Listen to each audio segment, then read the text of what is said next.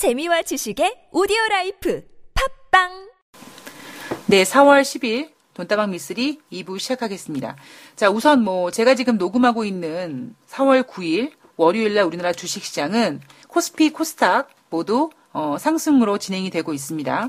어, 바로 월요일 날 이렇게 또 우리나라 주식 시장이 상승하는 이유는 그래. 지난주 금요일 날 미국 주식 시장이 2%대 하락했으니까 얘네도 이제 반등을 하겠지. 분명히 얘네가 이제 미국 증시 열리고 이러면은 뭐 지금 진행되고 있는 무역 전쟁이 대화로 타협이 될 수 있느니 뭐하니 이런 어, 긍정적인 이야기가 나오겠지라는 부분이 선반영되고 있기 때문에 어, 상승을 하고 있습니다.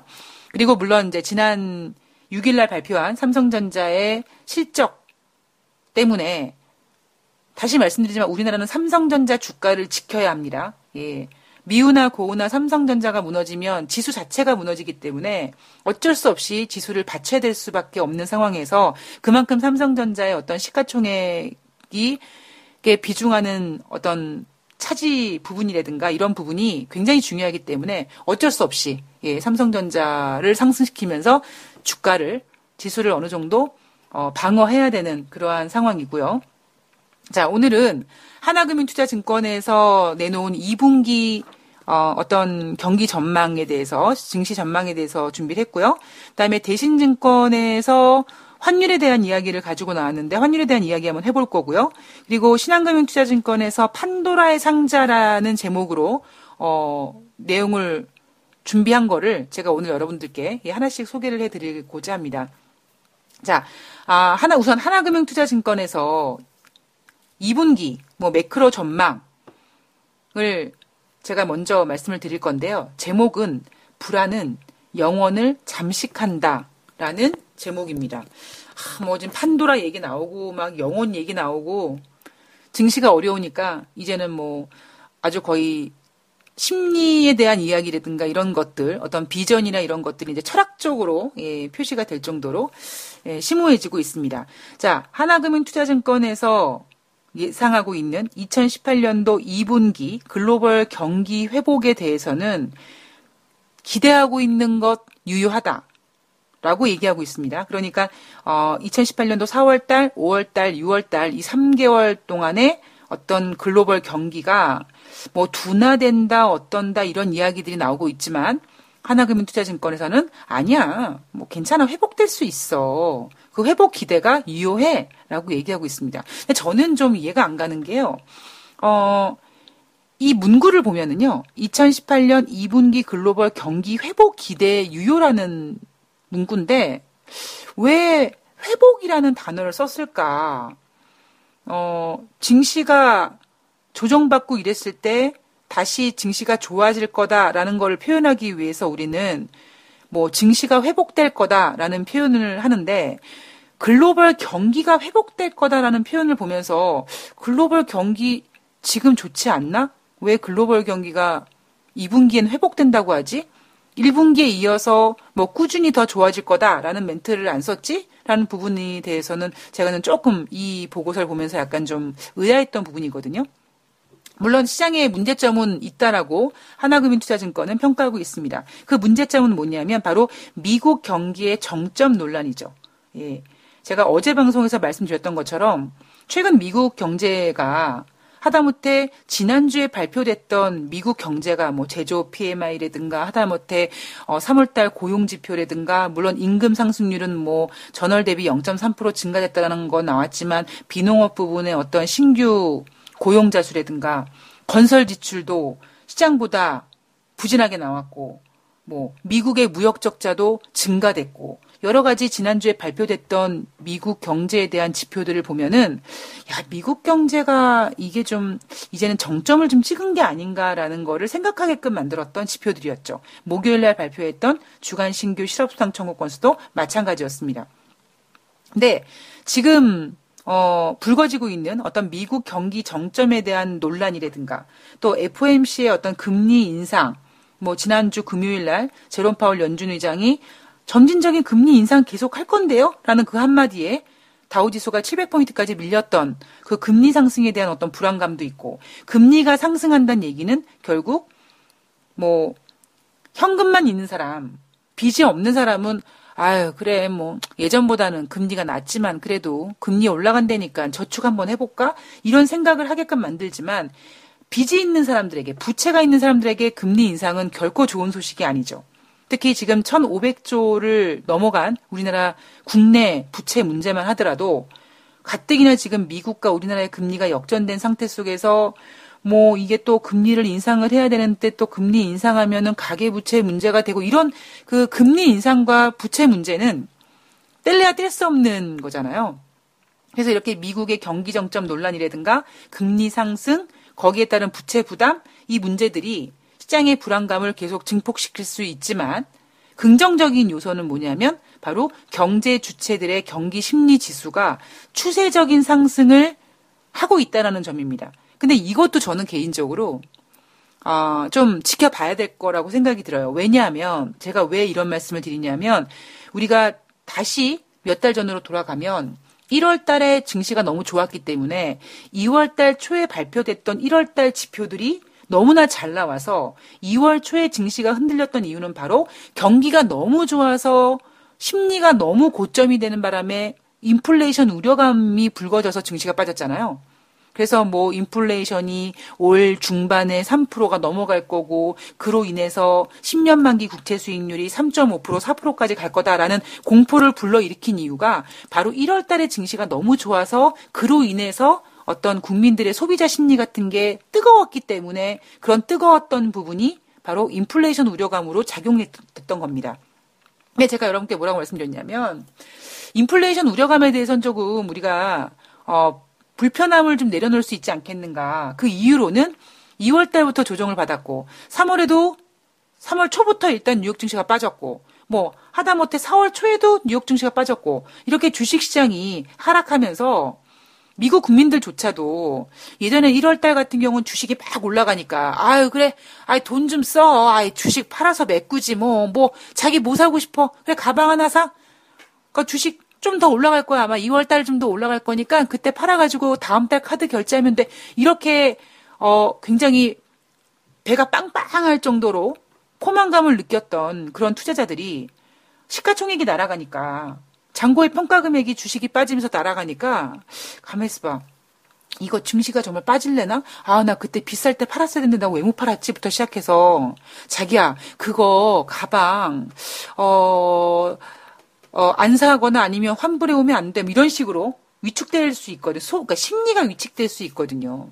그래서 아마 뭐 예를 들면 지금 3월 달도 증시가 좋았다라고 얘기할 수가 없죠. 왜? 3월에는 트럼프 대통령이 EU를 상대로 무역 전쟁을 시, 비를 걸었고 또 중순쯤에는 또 중국을 상대로 시비 걸면서 주가가 막 난리 브루스가 났기 때문에 4월 달에 나오는 3월 달 지표들 지난주에 말씀드렸던 것처럼 지난주에 발표됐던 3월 달 지표들도 예전보단 꺾인 모습인데 하물며 이제 4월 중순 후순 그러니까 후반으로 갈수록 발표되는 3월 달 경기 지표들이 잘 나오기는 어렵거든요.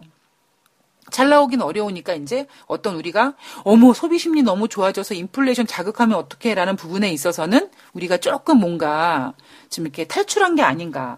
오히려 앞으로 염려해야 될 부분은 이렇게 증시가 금융시장이 흔들리면서 혹시라도 어 경제 지표가 이렇게 꺾이고 있고 주식시장이 이렇게 흔들리고 있는데 거기다가 이 2% 인플레이션 지표에 도달하지 못하고 있는데 지금부터 혹시 연준이 금리를 인상하면 이건 오히려 안 좋은 거 아닐까? 이러한 두려움이 생기면 이게 더큰 문제가 될 거다라는 것을 지금 돈다방 미스리에서 계속 말씀을 드리고 있습니다. 저는 하나금융투자증권에서 뭐 문제점도 있지만 미국의 경기 정점 논란이라든가 금리 상승, 부채 부분에 대한 부채 부담에 대한 어떤 불안감이 있지만 지금 미국 경제 주체들의 경기 심리 지수가 추세적으로 상승한다. 상승이 진행 중이다라고 얘기하는 부분에 있어서는 저는 글쎄요 그닥 이 경기 심리 지수 꺾일 가능성이 있는데요라는 부분을 제가 말씀을 드리고 있는 겁니다. 그리고 어, G2 중국과 미국과의 무역 전쟁 부분에 있어서는 모든 가능성을 열어두고 대비를 해야 된다라고 하나금융투자증권은 얘기하고 있습니다. 자, 2분기에 우리 개인 투자자분들은 무엇을 체크해야 되는가?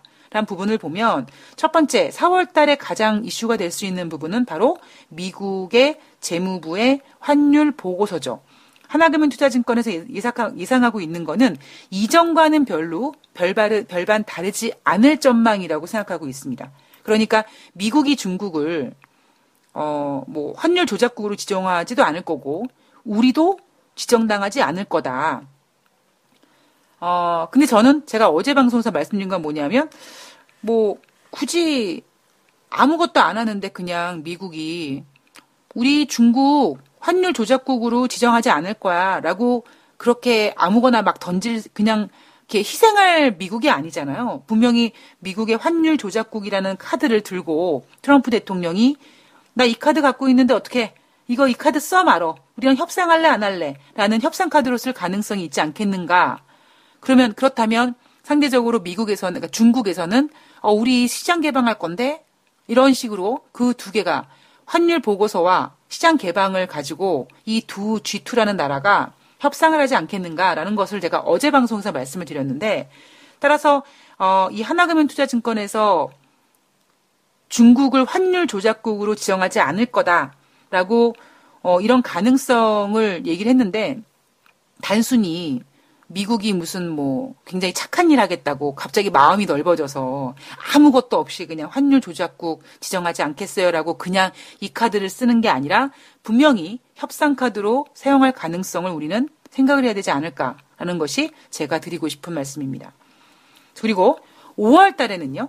뭐 4월 달 말에 또 북한과 우리나라의 대통령 김정은과 우리나라 대통령 정상회담이 있습니다. 그리고 5월 달에는 어찌 보면은 사실 뭐 우리나라와 북한의 정상회담 통해서 좋은 얘기만 나오겠죠. 그죠? 예. 과연 이제 그 협상, 그, 그 정상회담에서 얼만큼 경제 쪽으로, 특히 주식 관련 쪽으로 좀 혜택을 볼 수 있는 내용들이 나와서 관련주들이 올라갈 수 있는지가 관건이지, 거기서 나쁜 얘기가 나올 가능성은 희박해 보이죠. 그런데 이제 문제는 북미 정상회담입니다. 이 북미 정상회담에 대해서는 미국 일각에서는 트럼프 대통령한테 취소하거나 연기하라고 제안하는 사람들도 있고 그 이유는 아마 아실 겁니다. 우리가 어, 트럼프 대통령이나 김정은이나 둘다 어, 범상치 않은 좀 이상한 이상한 게 아니라 좀 독특한 사람들일 스타일 가능성이 높은데 오히려 정말 이 독특한 두 사람의 두 사람이 만나서 우리가 전혀 걱정할 거 없이 아주 확실하고 시원하게 그냥 퉁 치고 뭔가를 큰 결정을 할지도 모르겠습니다만 그게 그거는 어찌 보면은 가장 최고의 카드고 최고의 선물이고 그게 아니라면 저 두 독특한 두 사람이 만나서 과연 무슨 얘기를 하고 어떤 결론을 내릴 거며 혹시 대화하다가 좀 뭔가 틀어지면 그걸 어떻게 할 거며 이런 걱정을 하고 있는 사람들도 많습니다, 지금.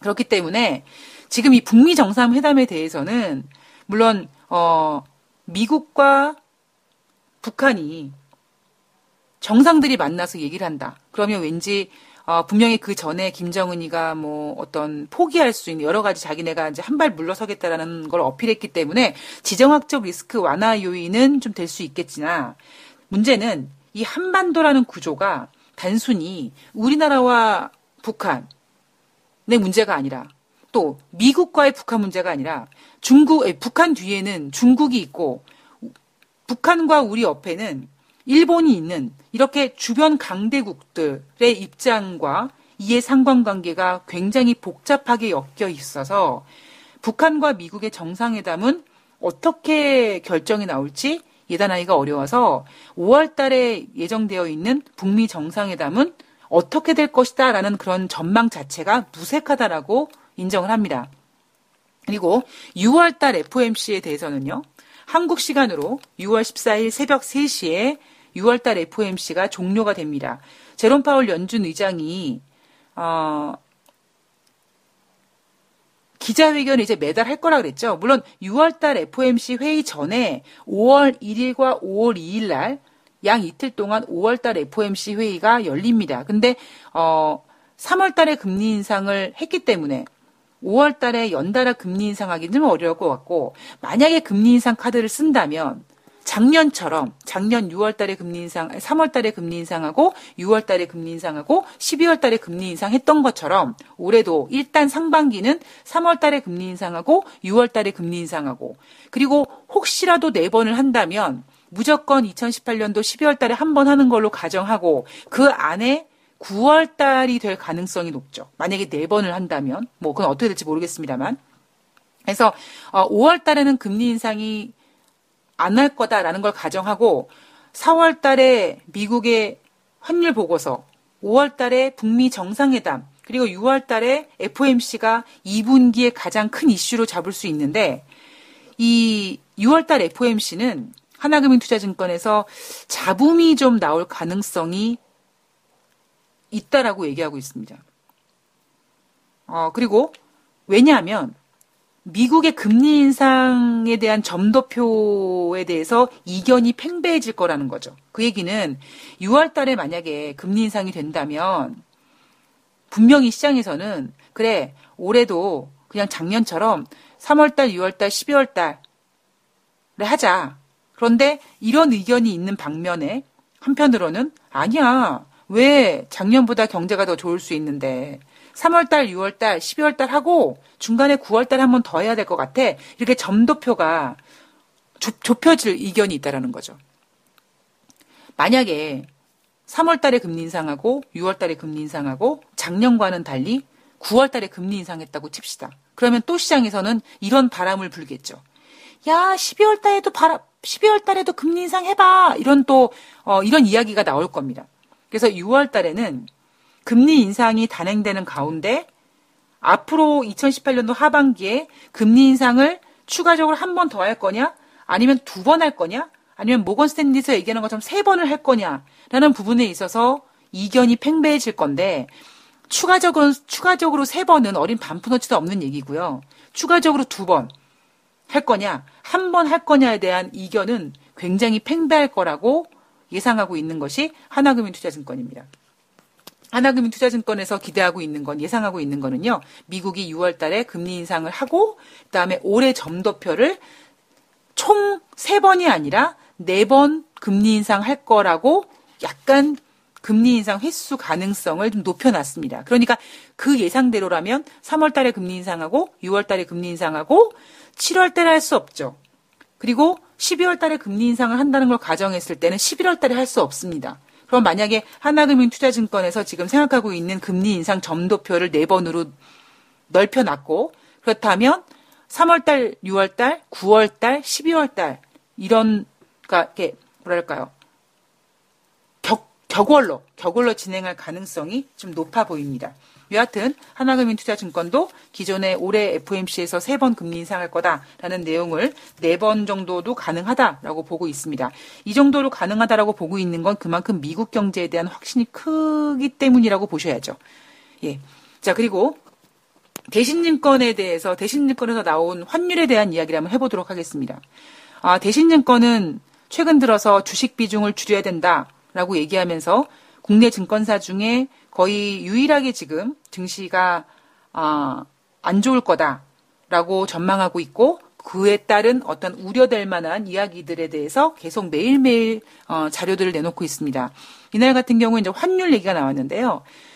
미국의 미국이 지난 FT 한미 FTA의 재협상 과정에서 음, 통상 압력을 강화하면서 외환 당국 시장 개입이 어렵게 만들었다. 시장 개입을 어렵게 만들었다.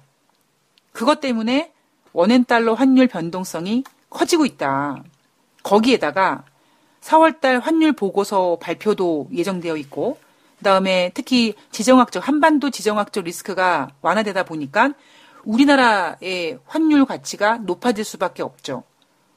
우리나라 환율 강세가 높아지면은 어느 정도까지는 외국인들한테 매력적이기 때문에 외국인들의 매수를 유인할 수 있지만 뭐 하다못해 뭐 1,050원을 하회하면 하향 돌파하면은 이제 우리나라 수출주 같은 경우에도 피해를 보을 수 있기 때문에 우리는 환율 문제도 체크를 해야 된다. 대신증권은요, 당분간 이런 스타일로 원화가 계속 강세가 될 거라고 보고 있습니다.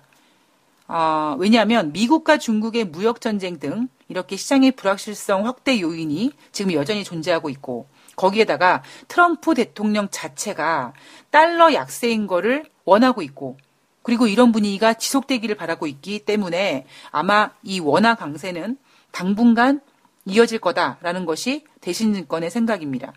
자, 하반기에도 원화 강세는 이어지긴 할 텐데 상반기 대비는 좀 강도가 약화될 거라는 거예요. 그래서 대신증권이 내놓은 환율 전망을 보면 2, 4분기에는 평균 1,060원, 3, 4분기에는 1,070원, 4, 4분기에는 1,080원을 예상하고 있습니다.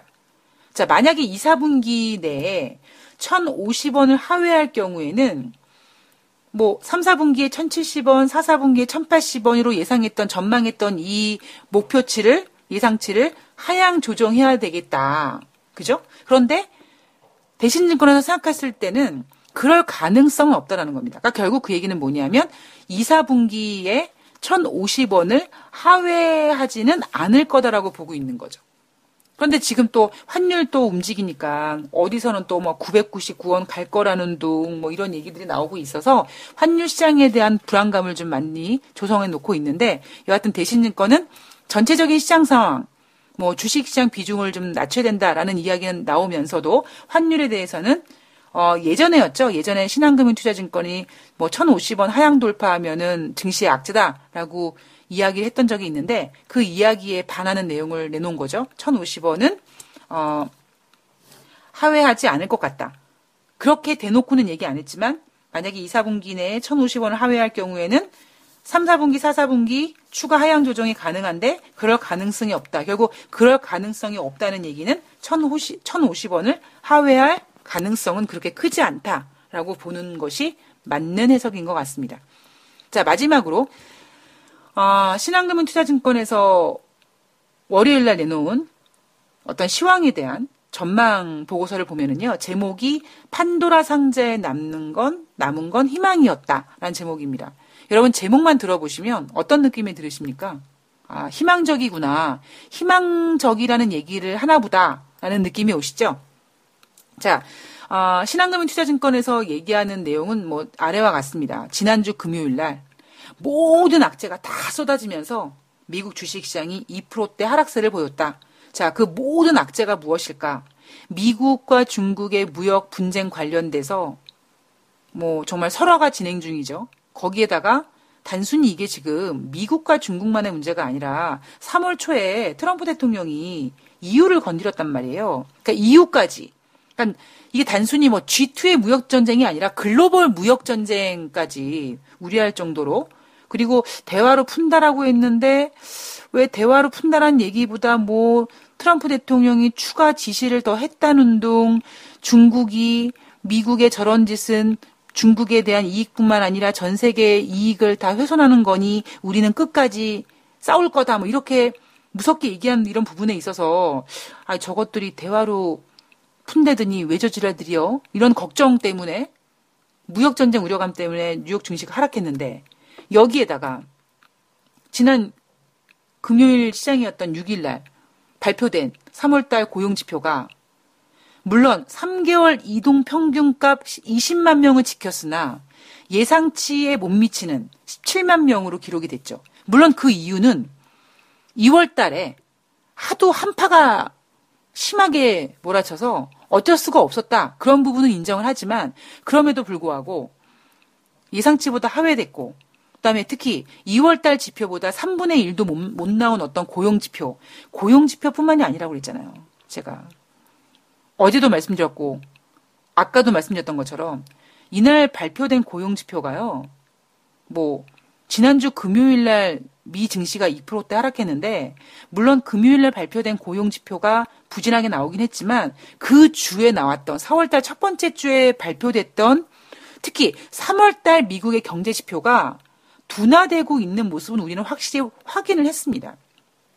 그런데 이렇게 고용 지표뿐만 아니라 주간 신규 실업수당 청구 건수도 뭐 24만 명까지 늘어났고요. 건설 지출도 뭐 0.5% 증가될 줄 알았는데 0.1%밖에 안 됐고요.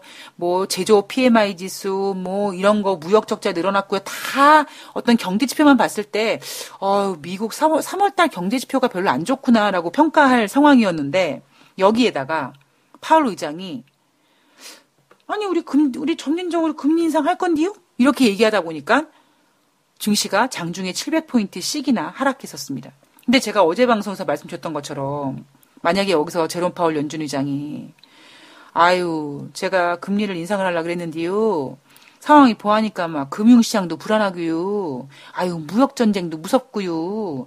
지금 나오고 있는 미국 경제 지표도 아이고 엄청 부지, 부진하네요. 금리 인상 뭐 꼭 점진적일 필요 있나요? 경제 상황 봐가면서 할게요. 이렇게 얘기하면은 다우 지수가 뭐 700포인트가 아니라 더 하락했을 거라고 말씀드렸죠. 그러니까 사실 어찌 보면 파월 의장이 아 점진적인 금리 인상 할 거라고 얘기한 거는 전혀 악재가 될 수가 없는 얘기였습니다. 뭐 어찌 보면 그만큼 제롬 파월 연준 의장이 미국 경제에 대한 뭐 아직까지 확신을 가지고 있고 뭐 좋아질 거라고 생각하고 있기 때문에 그 믿음 때문에 점진적인 금리 인상을 할 거라고 얘기했는데 시장에서 파월 의장이 점진적인 금리 인상을 금리 인상의 필요성을 어필했을 때 시장이 그렇게 하락했던 이유가 뭔데요? 아이씨, 예인병 시장이 이렇게 불안해 죽겠는데 금리 인상을 하면은 어쩔 거예요, 이거. 금리와 주식은 반대로 가는데 바로 이 공포감 때문에 제롬 파월 연준 의장이 금리 인상 필요성 언급하면서 증시가 빠진 거잖아요. 예. 이세 가지 이유가 신한금융투자증권에서 예상했던 정말 모든 악재가 다 나와서 지난주 미국 주식시장을 2%대 하락시켰던 그 원흉이었다라고 보고 있습니다. 자, 그런데 이 제목처럼 판도라의 상자, 마지막에 남는 건 희망이었다라는 이 제목처럼 무역 분쟁은 해결될 가능성이 높다라고 신한금융투자증권은 보고 있습니다. 지금 어, 어떤 고조되고 있는 뭐 그 플라자 합의 때와 지금 비교하고 있지 않습니까? 그런데 그때 플라자 합의 때는 미국과 일본의 문제였죠. 그리고 미국과 일본의 어떤 제조업 내의 대체 관계에 있는 상품들이 많았는데 지금 미국과 중국은 그때 플라자 합의 때 미국과 일본 그것과는 좀 다른 모습이라는 거죠. 특히 그때는 미국과 일본의 어떤 기술력이 비등비등했었거든요. 그런데 지금 미국과 중국의 기술 격차는 상당하기 때문에 그냥 정말 미국과 중국의 어떤 무역 충돌보다는 이렇게 그냥 시끌시끌한 거 정도면 충분하다라고 보고 있는 거고요.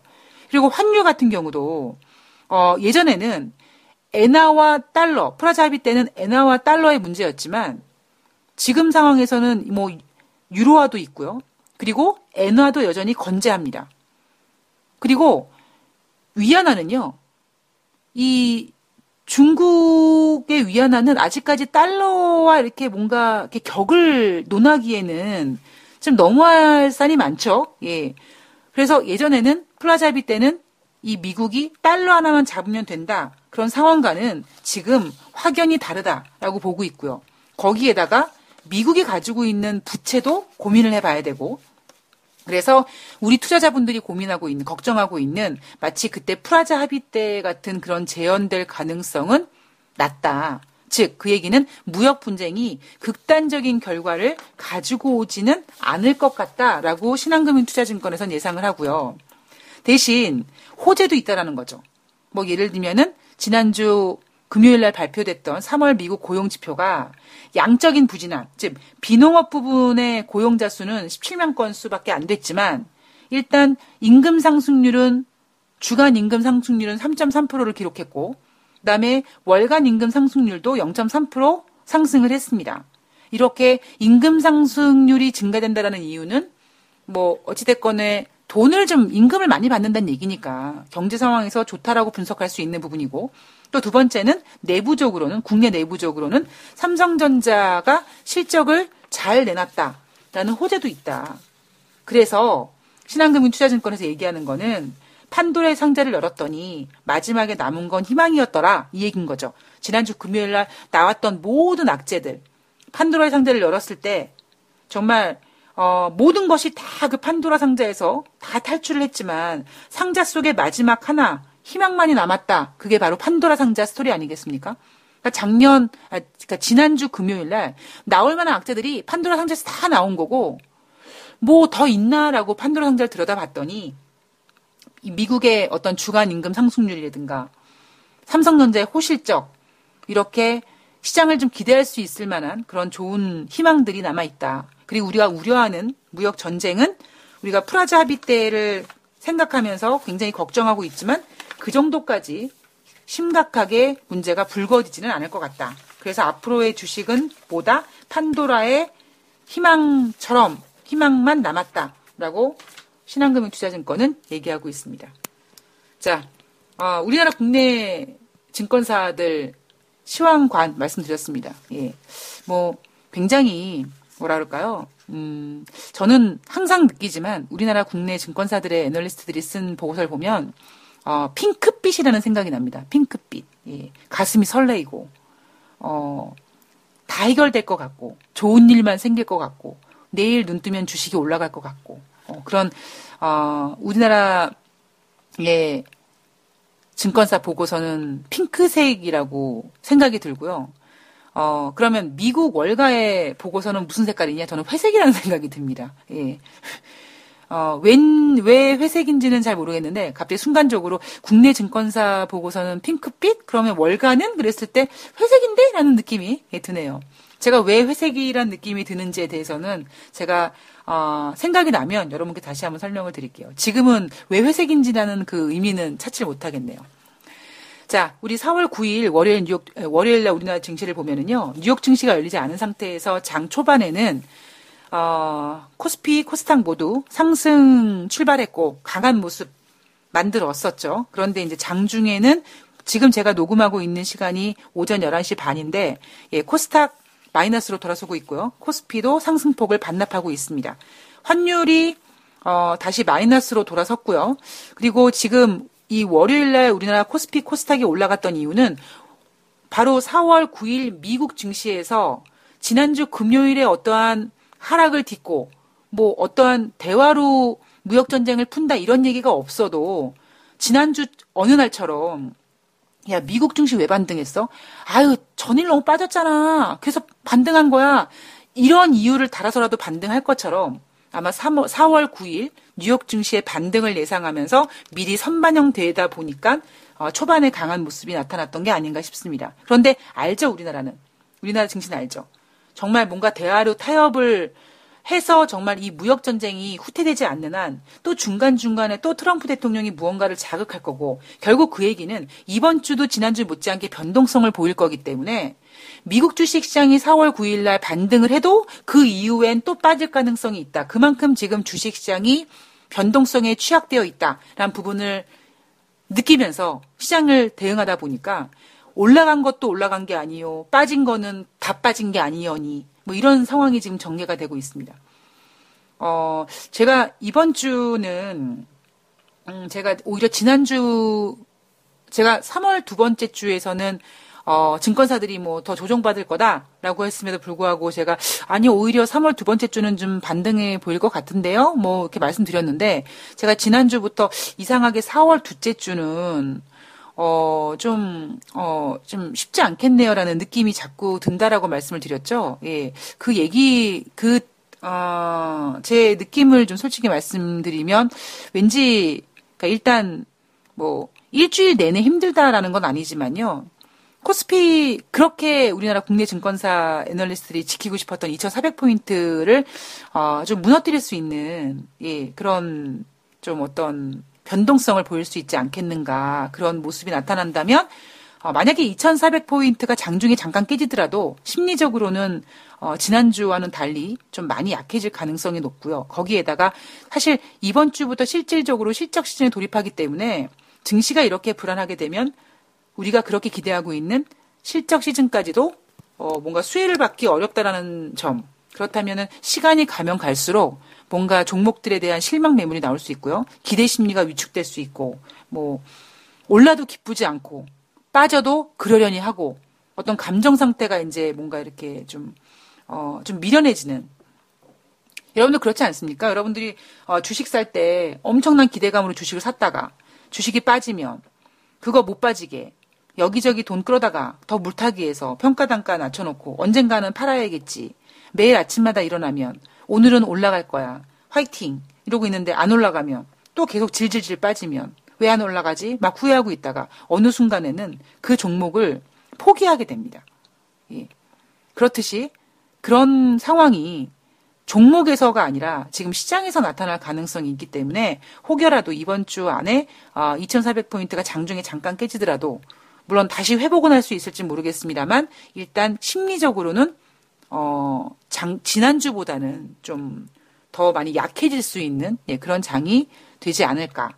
아, 물론 저는 개인적으로 어, 4월 중우순 정도 넘어가면 어제 방송에서 말씀드렸던 것처럼 뭐 환율 보고서 카드를 쓰든 아니면 뭐 시장 개방 카드를 쓰든 어찌됐건 트럼프 대통령과 아, 시진핑이 더 이상 시장이 이렇게 무너뜨리지 않도록 뭔가는 할 것 같긴 하거든요. 근데 아마 고비가 지금까지는 앞으로 또 어떻게 될지 모르겠습니다만 지금까지는 여하튼 어, 한 이번 주 정도가 좀 일단 고비로 보입니다.